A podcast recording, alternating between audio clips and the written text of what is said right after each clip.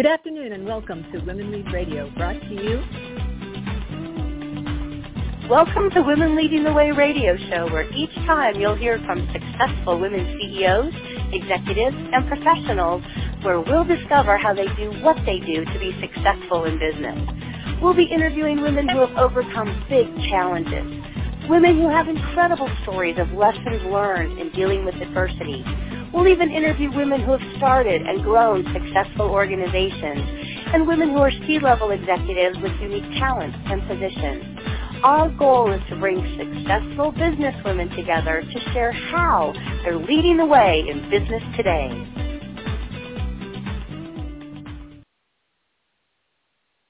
Good afternoon and welcome to Women Lead Radio, brought to you by Connected Women of Influence. I'm Mary Van Dorn, your host of Fighting sex trafficking and sexual exploitation. Our show topic today is what happens to the victims of sex trafficking after their rescue. So now my guest today is Michelle Bergquist, and she is our infamous leader of Connected Women of Influence. And we decided that um, our regular guest had an emergency and wasn't able to be here, but we decided that she and I are going to have a conversation about this because I've done a lot of research on it, and I'm very much involved with Operation Underground Railroad, and one of their strong features is their aftercare program.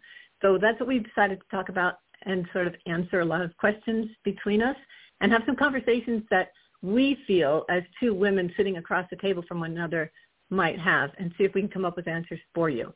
I think looking from I the think... outside in, sorry, as a mom or an aunt or grandma, when you see the children being rescued, like your first inclination is, I just want to wipe their tears.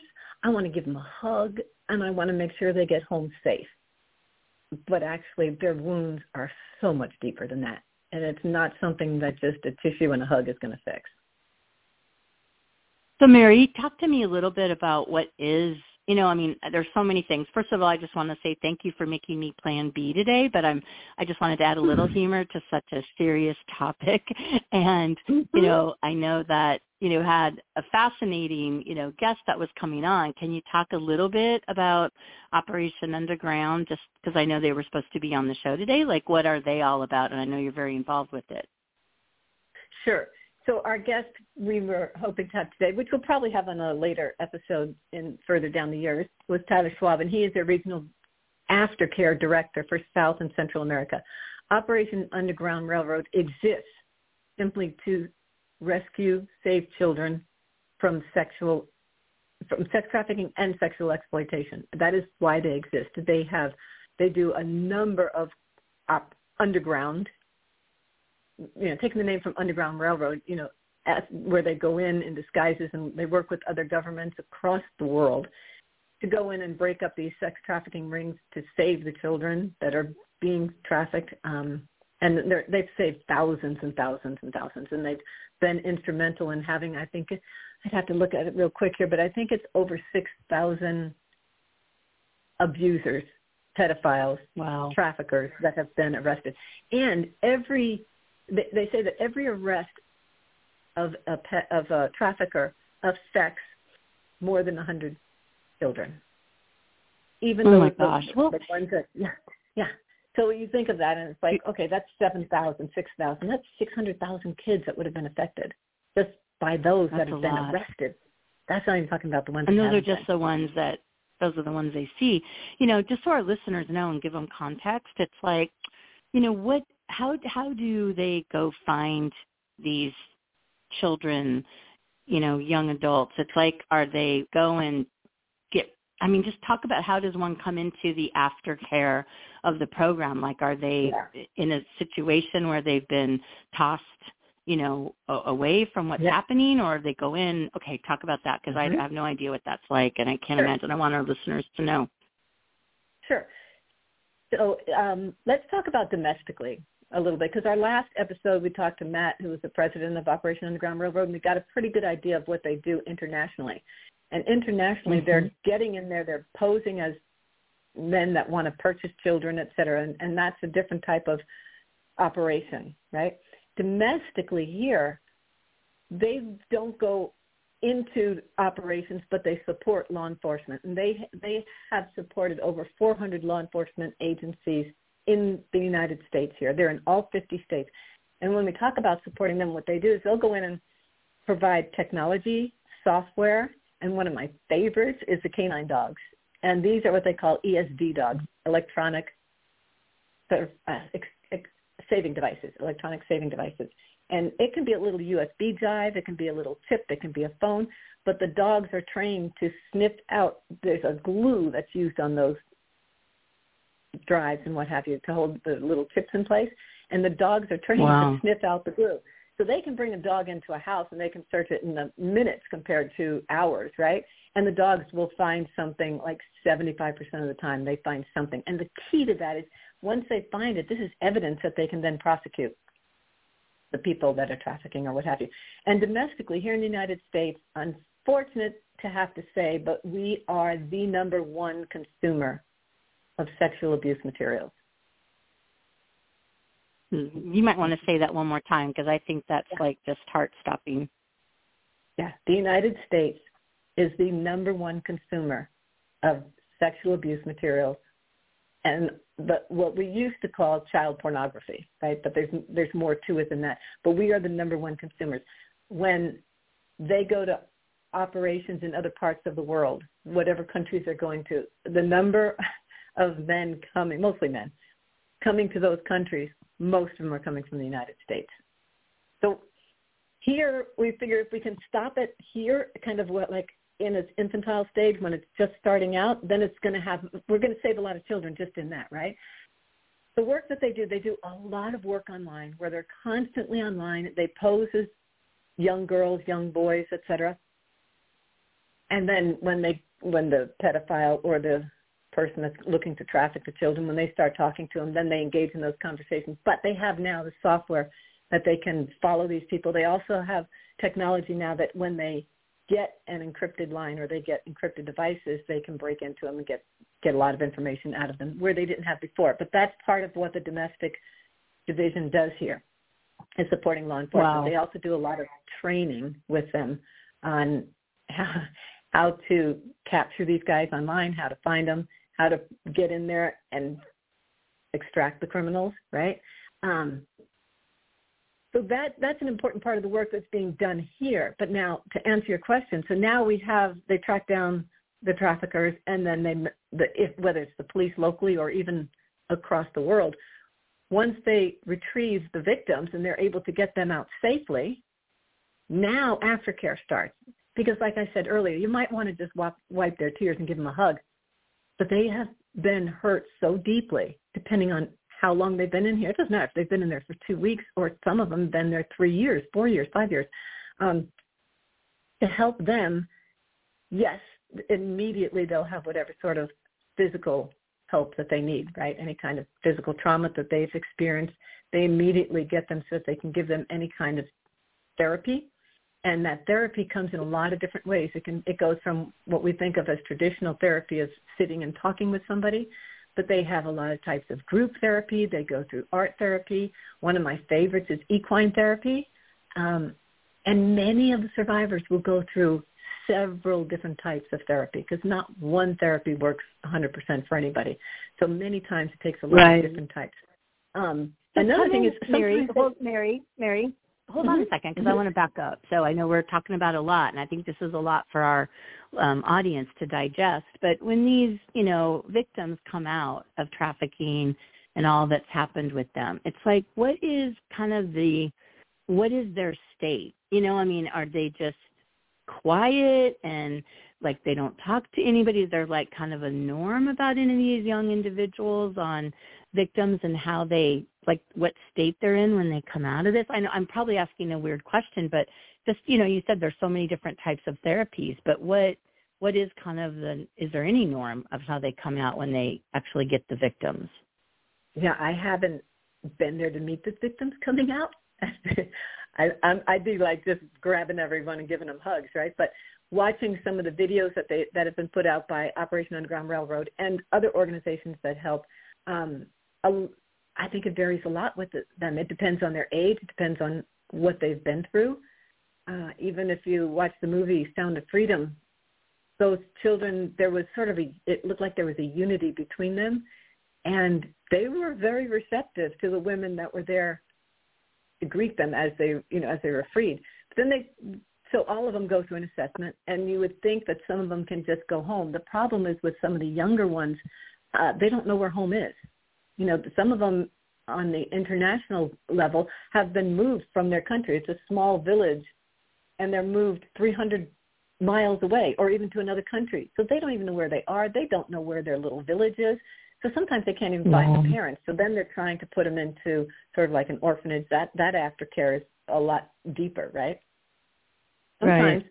they don't. Wow. Sometimes they don't send them back to the family because in some of these poorer countries, the family has sold them into trafficking.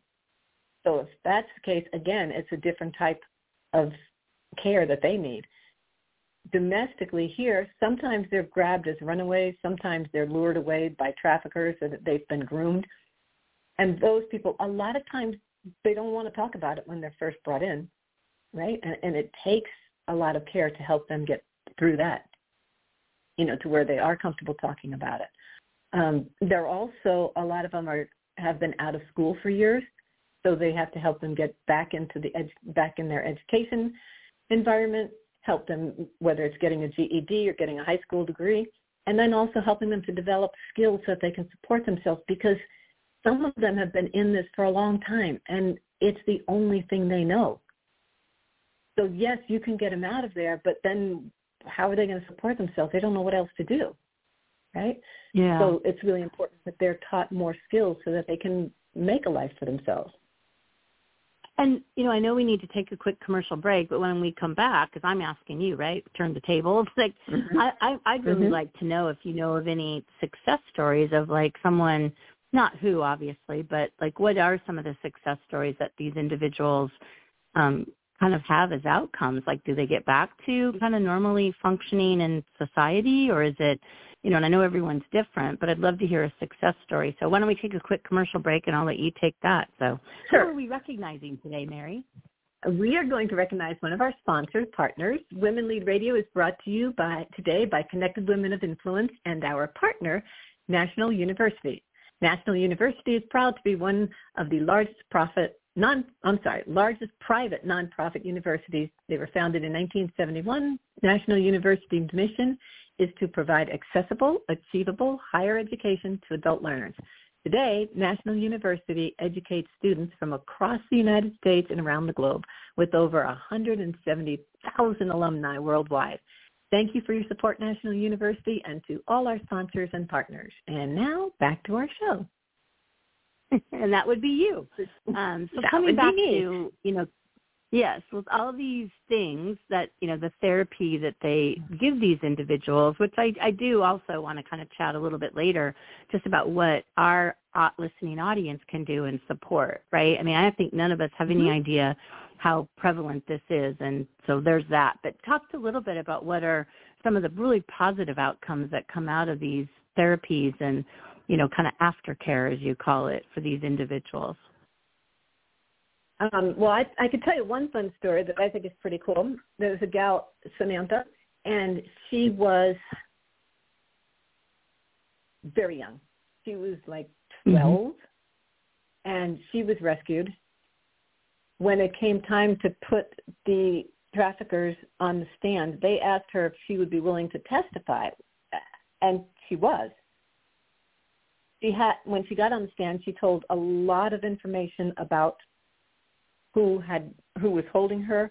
She also identified some people that they hadn't identified yet, and this is something that just hadn't come out initially with her. She just wasn't ready to disclose it. But once she did, they were able to make more arrests. I think they arrested like three more guys, and she was able to give them information so that three more girls were rescued that they didn't know where they were, that they even were, you know, being trafficked. Oh, wow. And I and I think wow. the three people that she had that got rescued, they were like nine, twelve, and fourteen or something. Like she was a baby next to all to all of them. So she had the courage, and I, I, I as a, a young girl, I don't know where she pulled that courage from, but I think she just felt so safe once she knew that she wasn't going back and they weren't going to be able to touch her anymore.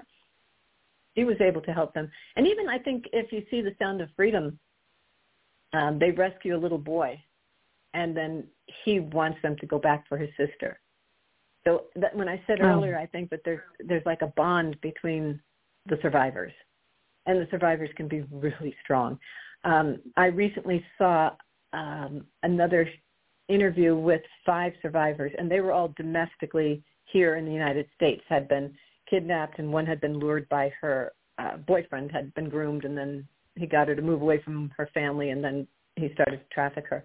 Um, but it was really impressive to see how strong these women were, and all of them wanting to fight against traffickers and and to help protect other women. And it's not just women; boys get mm-hmm. trafficked too. You know, right? Um, right. I saw, I, I saw domestically a story. It was actually a news story. The police were using the tools that OUR provides to the police departments, is technology and software, what have you. And they had picked up on a, a man that was mm, selling membership so that you could watch videos, right? And they're waiting for him to go back online. They kind of had an idea of what neighborhood he lived in. And they went in and when he came back up, they identified it right away. So they moved in, they were right there and they were able, he was selling his videos and they were live videos and um they were able to get a warrant and they went in to arrest him. He was in the bedroom with his child and his wife was watching TV and she had no clue what was going on. No clue. Oh my God. And the child was 18 days old. Oh my so God! That's like, a testament to the software. That's you know, and when we look at it, we say, well, that somebody once said the hard thing about a pedophile or a sex trafficker is you know they don't have any out, outward signs for us to know who they are. A drug addict an alcoholic you know somebody like that you can recognize them a lot of times. You can tell that they're you know they're having problems but this you don't identify them so easy. But are there things that women you know specifically mm-hmm. our audience can do to be more aware more informed more sensitive you know spidey sense you know to kind of I mean, is there a way to kind of be more proactive about identifying some of these, you know, again, pedophiles, whatever you call them, traffickers? Is there a way to look for that? Like, what are some things that Operation Underground has suggested? Do they have that?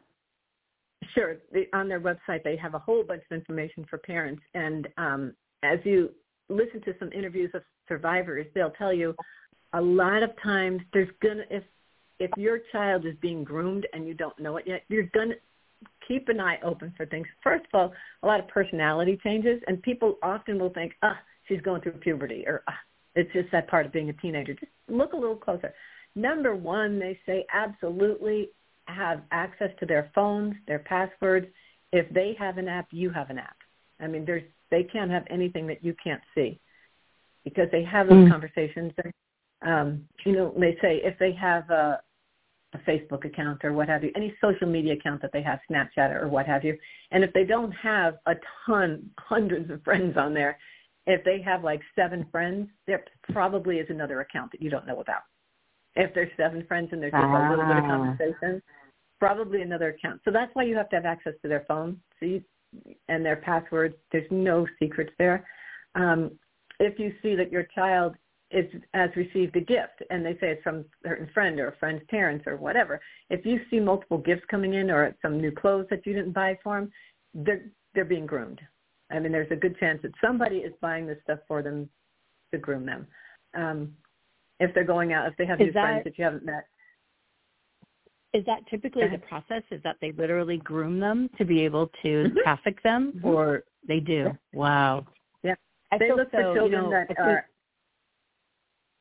yeah, no, they look ahead. for they look for children or young adults, even young people that are either in a broken home often, or there's trouble in the home, or they're they themselves are having trouble. Maybe they're being bullied at school or what have you. So they find them online in some sort of a chat spot, and they start talking to them. And sometimes they will let them know that they're a little bit older. They won't say that they're uh, 35 years old. They might say that they're 19 but they start talking to them as a friend. They befriend them. They start to be they're empathetic to to what they're so they're somebody that listens to them, and then they slowly start to, you know, this is what my best friends do. They send me this picture, or what have you. Then once they get them sending pictures, etc., then it's like, I don't think I should do this anymore. Well, if you don't, I'm going to show them to your mom. Okay, now. Or sometimes they'll say, well, or I'll I'll do something with your little sister or what have you. So they they learn where what their soft spots are, and it, grooming can take. They can. I've heard stories of them grooming kids for a year before they actually lure them away.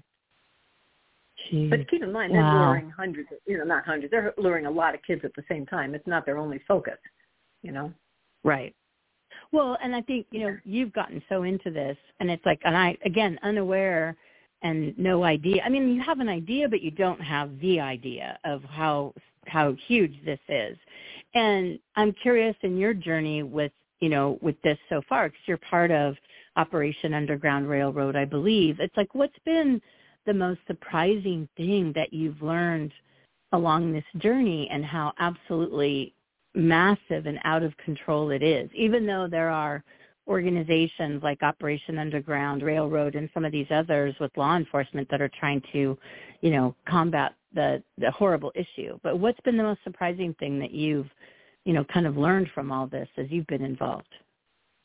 Well, a lot of times people say that you know we live in like I live in Orange County, California, and they'll say, "Oh, you're you live in a little bubble. Nothing ever, you know, nothing goes wrong in your town, and you don't have to worry about a lot of things that the rest of the world worries about." And that that is true. We don't worry about we don't have the same concerns that a lot of other people have, but we do we do have family in other parts of the world, other parts of the state and the country, so that we are it, it does affect us as well and there's a little different culture here. I heard a story the other day about in Orange County here. One of the ways that the traffickers are grooming the kids here is because there's a lot of quote online influencers. So they see people that are posting I'm going to say young girls that are posting, let's say in their teens, they're posting things online because they want to be cool and they're in, let's just say Laguna Beach, Newport Beach, and this is what we're doing. And then these guys come along and say, hey, I can help you get 10,000 followers. Just do this. And then they tell them little things. Well, these guys load up 10,000 followers. You can get those for $5, right? And so then the team thinks, oh my gosh, you are helping me to get more followers, right? And then they convince right. them, okay, we're not going to put, we're not going to put this online, but I want you to model your bikini, but then don't put your top on because we're going to put little red daisies and we're going to try it with some black lightning bolts or whatever. Well, now they have pictures. So now, now there's trouble. Now, now then, and mm-hmm. because they know they know these kids, they find out from the kids that the parents have money. Then they start getting the kids to get money from the parents so that they don't tell their parents about it. And and that's on a little tiny scale, but that that girl is still being exploited and this is she's still going to have that fear for all of her life that this is going to come out. And we go back to the domestic mm-hmm. health, and, and this is the type of stuff that then they can trace down by having the girl's phone. Again, if the parents so are checking what's the biggest thing? And this is, I mean, just horribly fascinating. I mean, I don't, that's I don't can't think of the right word, fascinating, but yeah. horrific. I mean, what what is one thing that maybe you think is the most important to share with our listeners about you know, sex trafficking and sexual exploitation that you want our listeners to know and to really get their attention? Um, number one, for your kids, definitely know what they're doing online on their be on their phones be and having conversations with them and you know i grew up my dad was a police officer and he used to groom me in a different way but he told me all the time since i was knee high to a grasshopper he'd say if anybody grabs you and in those days we used to worry about being kidnapped just to be ransomed right that's that's what we thought and that's probably most of what it was at that time. So I wasn't really on threat, but he didn't care. He told me all the time, "You make noise, you scream, you fight, you do this," and oh, I mean, he told me that once a month, right? And I will tell you, yeah. when I was a teenager and boys tried to have their way with me, that was ingrained in me, man. I fought, I kicked, I, I made noise, and they were like, "Yeah, no, you're, you're, you know," and it really it helped me. Um, another thing that I've heard from the survivors talking, the the domestic survivors, the ones here in this country, they'll talk about to be groomed when you're talking to your young children. Give them the right biological names for their private parts. Call it a penis, call it a vagina, because that can stop a, a pedophile when they're talking to them and say, you can't go near my, you can't touch my vagina. Because then all of a sudden it's like, whoa, this isn't an un- uninformed kid. And it kind of puts this little hold in there and they think, mm, there's conversations here that, that are different, right? And so when we're wow. talking to our children, we use real words. And then, and then they don't sound like an, a, such a baby when they're confronted. And also then when somebody tries to use a cute name on them, it's like, oh, that's not right. You're weird, right? So, uh, but being wow. aware, and then um, even older, you know, and it, it doesn't matter how old you are, even women or men, when people are offering you things that doesn't seem right, and have the confidence in yourself to know that I I don't have to say yes. If I if I am uncomfortable, follow your gut 100%. 100%. Do you because find that they are doing Oh. Go ahead. Oh, go ahead. I said if there's I was no say, harm you... intended, sorry, if there's no harm intended, they won't be insulted and they'll be patient or they'll talk things out with you or what have you. But if they're going to be insistent or, or make you feel guilty or bad, then that is just not good. Just walk away walk away as early right. as you can. My gosh, I know you could go on for hours on this. Like, you know, the one question that too I have left for you because we only got a couple of minutes left, and I, you know, like I said, you turned the tables on me today, and I'm like, okay, I will, I will ask questions. And I, you know, mm-hmm. again, this is just I had no idea. I had no idea. Now I know, and now it's like I want to see change. But you know, what's what's something you hope our listeners will do to take action on as a result of hearing you know what this is and how how absolutely you know national global it is. But what can our listeners do that might be one step one action one one piece of support? Um, i would say let let's go to ourrescue.org there's a ton of information there there's talk about their aftercare program. They have a survivor advisory board where they bring in different members to show their expertise, talent, insights, and that they can help work this. And they also work, like I, I mentioned, that Tyler is a regional aftercare director for South America and Central America. I, they have a bunch of them. I think it's all total. I think their directors alone, there's probably at least five of them, and then they have the, their teams under that, and they are constantly collaborating. When they take some, when they save some victims in foreign countries, they don't bring them all back here, but they have collaborated with institutions in those areas that they have vetted out to make sure that they're legit, that they're not going to turn around and sell the children after that, but that they, and then they help to support our funds through OUR help to support those orphanages and aftercare programs in foreign countries. So supporting that is huge and you can do that. You can donate at OUR. And also most important, just be aware and keep the conversations open with your children. It doesn't matter if they're four or if they're 14. It's so important to keep that conversation open. Or earlier from what you said. Yeah, that's amazing. Mm-hmm. I do know we've got the Operation Underground Railroad website um, URL. It's on our show page. So again, that's mm-hmm. ourrescue.org and that's O-U-R rescue.org. So please take a look at that website for Operation Underground Railroad. I in our last literal minute kind of left, it's like what's something that you want to share that I haven't asked you? Because again, this was pretty quick and us turning things around, but you're very passionate. I again thank you for just bringing this to our community um, about what's going on and how we can maybe make one tiny small difference, which is how a ripple effect starts. But what's one thing you still you want to wrap up and share with all of our listeners that I didn't ask you, which I'm sure are many things. What's one to wrap up? There's a there's a lot of ways that you can bring it into your community to make them your community more aware. I know we're having a fundraiser in September 22nd at a studio. Uh, what is it? Studio Cycle.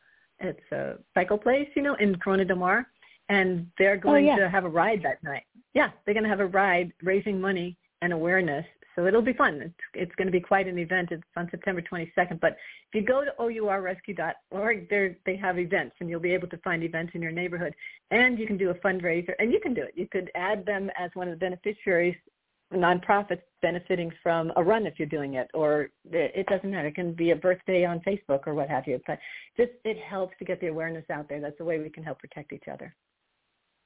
I love it. I mean, I do think mama bears and women can really really be the linchpin oh. on on making a difference, right? That's why we mm-hmm. want to recognize this on Women Lead Radio. Why we're so excited to have this show series. So, all right, my dear, give us you know something that's like positive or uplifting as we wrap up the show, and I'll let you close us out. And just thank you again for bringing this to our attention, Mary. Well, I'm super pumped about all the people that I have spoken to that are starting to hold the events, that are starting to pay attention to this, that didn't pay, that didn't even know about it before. Because as we unite like that, and we, even if it's just having conversations, we are going to take it down. Like you said, mama bears, grandma bears, there is nothing that can get in our way when we set our mind to it. Do not step in between me and my kid because you're done. Um, but I, I really appreciate the listeners here, and I look forward to our next episode. And I really want to thank you, Michelle, for stepping in to be my my co-host on this. So uh, it's very special to me that you were able to do that with me.